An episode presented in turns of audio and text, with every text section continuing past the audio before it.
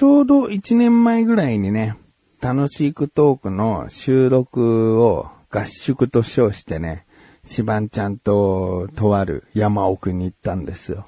うん、で、ログハウスに泊まってね、その日の夜か、夜にね、もう10本近く収録したんですよ。で、収録自体は2回目で、その前に6本収録していたものがあって、で、こんな感じでやってこうね、で合宿だったのね。で、合宿でもうみっちり、こう取り溜めしようっつって。まあでも、合宿して1年かってね、なんかあっという間感はある。この楽しくトークに関しては。で、公式のツイッターでも発表したんですけれども、改めてね、こう楽しいくトークは6月いっぱい7月1日に最後更新しておしまいになりますと。いうふうに、えーまあ、ツイッターでつぶやきましたので、楽しくトークの YouTube は終わってしまいます。うーん、もうね、どうにかこう、何かがうまく転がっていけんじゃないかって、すごい夢を見てたね。うーん、なんか、やっぱりさ、あの、YouTube って言ったら基本動画だから、あの、まあ、動いてなんぼの動画じゃないって思うんだけど、でも逆にその音声だけっていう音声メディアってことに特化していったら、まあ競合もそこまで多くないかなと思ったし、まあでもね、言っちゃえば、あの、あんまりこう栄えないから 競合がいないっていうね。もうポツポツ現れてはいたのに、いや、やっぱ YouTube で音声ダメなんだなっつって、すぐに終わってしまうところが多いから競合がいないっていうのもあるんだけど、だから、まあ、それ、じゃあ、やっぱり埋もれてしまうから、YouTube である意味を、考えたときに、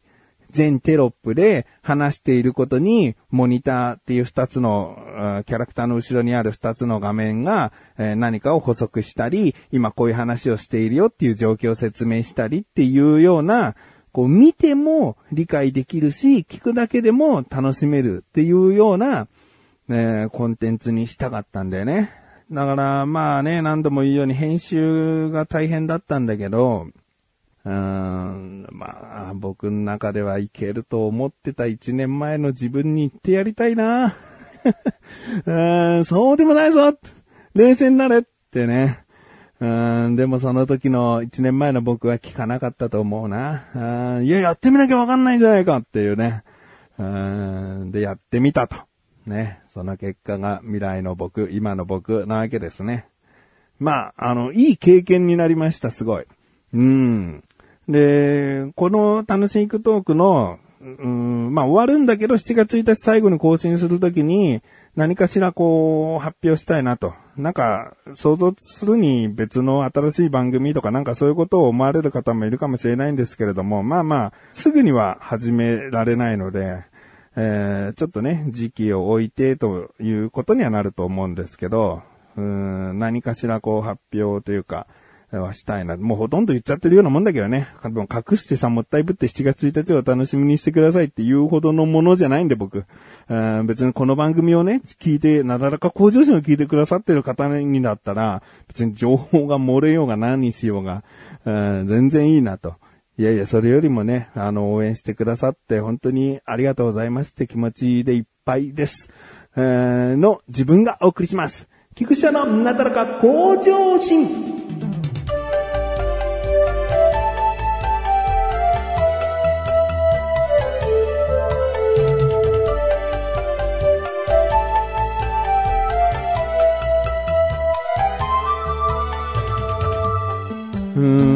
登録者もね、100人もいってないし、あの、目標に掲げてたのは1年で1万人だったんだけども、全然到底及ばないという数字でした。で、なんだ大したことないなっていう結果でもあるのかもしれないんだけど、でも今登録してくださってる方をないがしろにしたくないというか、結局ダメでしたって。なんか、せっかく一票入れてくれたのに結局ダメでしたって言って、なんか、しらーっとして終わるのって、すごい失礼だなと思うんだよね。少なくともその登録してくださって、その、毎週聞いてくださっている方がいいたんだから、本当にそこはね、もう、人数が少ないどうのこうのじゃなく再生回数1回1回に感謝を申し上げたいなと思います。ありがとうございます。えー、もうね、これで終わってしまうのはその方たちを裏切ってしまうことにもなるので、すごくね、ちょっと、うーん、悲しい。悲しいけれども、終わらなきゃいいんだけどね、うん。終わらなきゃいいのかもしれないけど、ちょっと僕の私生活にも影響を及ぼしてきてはいるので、うーん、なんか、もっとね、頑張れば、頑張れればよかったな。なんか、ただただひたすら編集する努力じゃなくて、なんかもっとどうしたら、こう見てもらえるのかっていうこととか、まあそもそも根本のね、この音声メインのコンテンツっていうことが失敗の一つなのかもしれないんだけど、うん、でも僕はね、このなだらか子女子も16年目かな、ずっとやってきてさ、結構こう続けてきたことが音声のコンテンツだったわけで、うん、だからそれを YouTube に当てはめた時にできることってなんだろうみたいな。うん、動画にしてね、あの、実写にしてカメラ映して二人で喋るっていうことにすることはとても簡単なんだけど、まあ、顔出しっていうハードル高いけどね。その、それに切り替えるっていうことは簡単なんだけど、なんかそうではないなっていう。まだなんかその音声をやっていくんだっていう、そのなんかプライドみたいのがどっかにあるんだろうなと思ってね。えー、で、まあ、この6月いっぱい、あの、ちょっと楽しくトークについて結構話をしていきたいと思ってます。えー、まだ話すのかって。今回オープニングからずっと楽しくトークのそのなんか失敗談みたいな、えー、なんかこう、落ちたムードの話だったかもしれないんだけど、うん、でももうせっかくなんか、いい気持ちで終われる。いい気持ちっつったら登録してる人に失礼かな。うん、でも、シバンちゃんと僕のわだかまりとか、なんかこう、何もないから、スパッと、じゃあここはもう一旦一年間やりきったってことで、やめましょうっていう、前向きな、こう、休止になるので、だから、あの、ちょっと僕としたら、最後、こう、走り抜けるところを、このなだらか小女子で楽しくトークの話していきたいなと思っております。えー、よろしいですかね。えー、まず、この最初の方から振り返っていきたいんだけど、最初に上げた動画って、〇〇系 YouTuber になるとか、意地悪すぎるクイズを出されたとか、ドッキリで友人が死んでいたとかね、えー、若者言葉を使いこなしたい、殺人ピエロから逃げる、えー、音声でスパーリングをしようっていう、この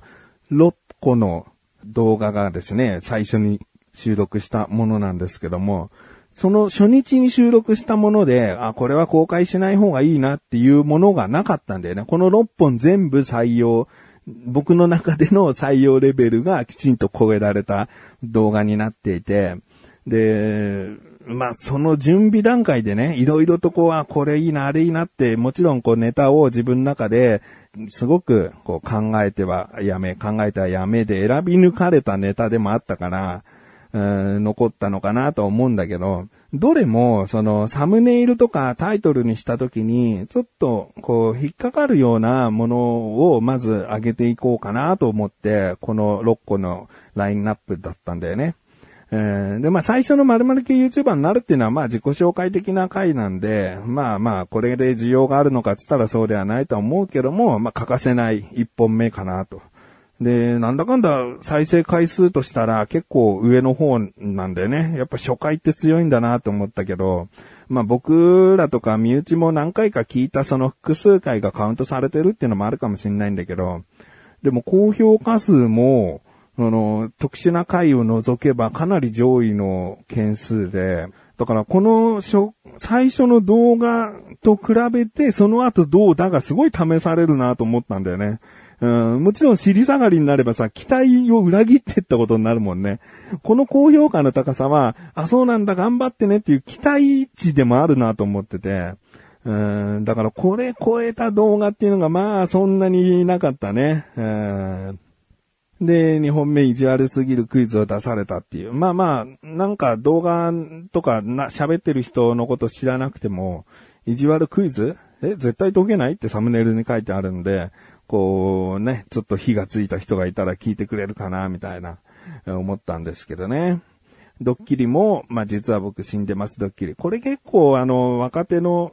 あの、始めたての YouTuber がやりがちなドッキリではあるんですよね。えー、なんか部屋開けて倒れていたら相手はどうする？みたいなドッキリって結構しがちなんだよね。うん、で、まあまあ僕らは音声でやってたし、うん、実際死んで僕が黙ってるような音声じゃないしね。なんか一風変わった感じのドッキリはできたんじゃないかな。もちろん全然やらせしてないですからね。シバンちゃんの素のリアクションがあれですね。まあむしろし、あれ芝居ですって言ってる方がシバンちゃんの評価は高くなるけど、まあまあまあ、あれがリアルですね。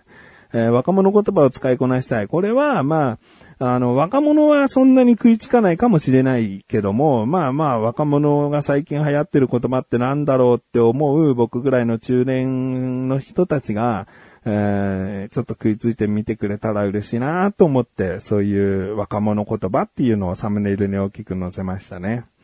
えー、その次、殺人ピエロ。これも、結構オカルト系の動画もすごく人気があったりするから、なんかね、殺人ピエロ関連の実際起こったニュースとかもあるし、なんかそういった言葉として、殺人ピエロって、こう、サムネイルに大きく載っていたら、結構引っかかってくれる人いるかな、引っかかるっていうのは、えー、っと、食いついてくれるっていう意味ね、えー。別に中身が全然楽しくねえよっていう引っ掛けじゃなくてね。で、6本目がスパーリング。ね、音声だけで限界スパーリングっていう、あの、まあ、音声コンテンツとして僕はできないことほぼないよっていうふうにシバンちゃんに言ってたんで、もう何だって挑戦していこうと。YouTube で流行っているような企画を僕らは音声 YouTuber、音声系 YouTuber だから音声でとにかくやっていこうよっていう意気込みを出した回でもあったんだよね。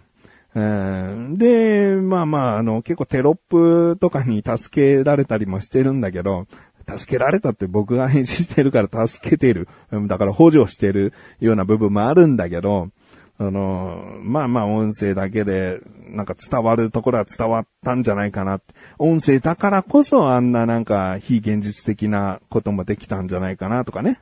決してこう実写のスパーリング、本当のスパーリングに完全に劣った作品とも僕は言い切れないんじゃないかなと。音声だけで見えないからこそ想像だったり、えー、非現実なことができたんじゃないかなって思いました。えー、で、まあこの6本でしたね。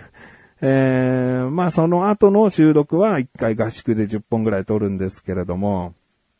まあ今回は最初のこう、特に思い出がある6本なのかもしれないな、最初っていうのは。で、わかりやすく、その動画の再生してたり、サムネイルだったりの背景がオレンジ色なんですね。これ撮った日によって4種類の、4色の色をこう変えてるので、え、最初の6本はオレンジ色で、合宿で撮った2本目は緑色でって変わっていくんですね。で、その4本がローテーションしていくから、途中でもぐっちゃぐちゃの、えー、4本前のものだけど同じ色みたいな、そういうことになってきちゃってるんだけども、まあ、僕らとか、えー、よくこう見てくださっている方が裏で知っておいてくれると、ちょっと、あ、この時期に収録したものかななんて想像してくれたら嬉しいなっていう仕掛けですね。えー、仕掛けですね、つったって。えー、まあまあまあ、えー、ということで、申し訳ないです。楽しいトーク全然見てなかったんでっていう方は6月この番組そんなになんか楽しめる、聞けるものじゃないかもしれませんが、ちょっと最後のね、1ヶ月間話させていただけたらなと思っております。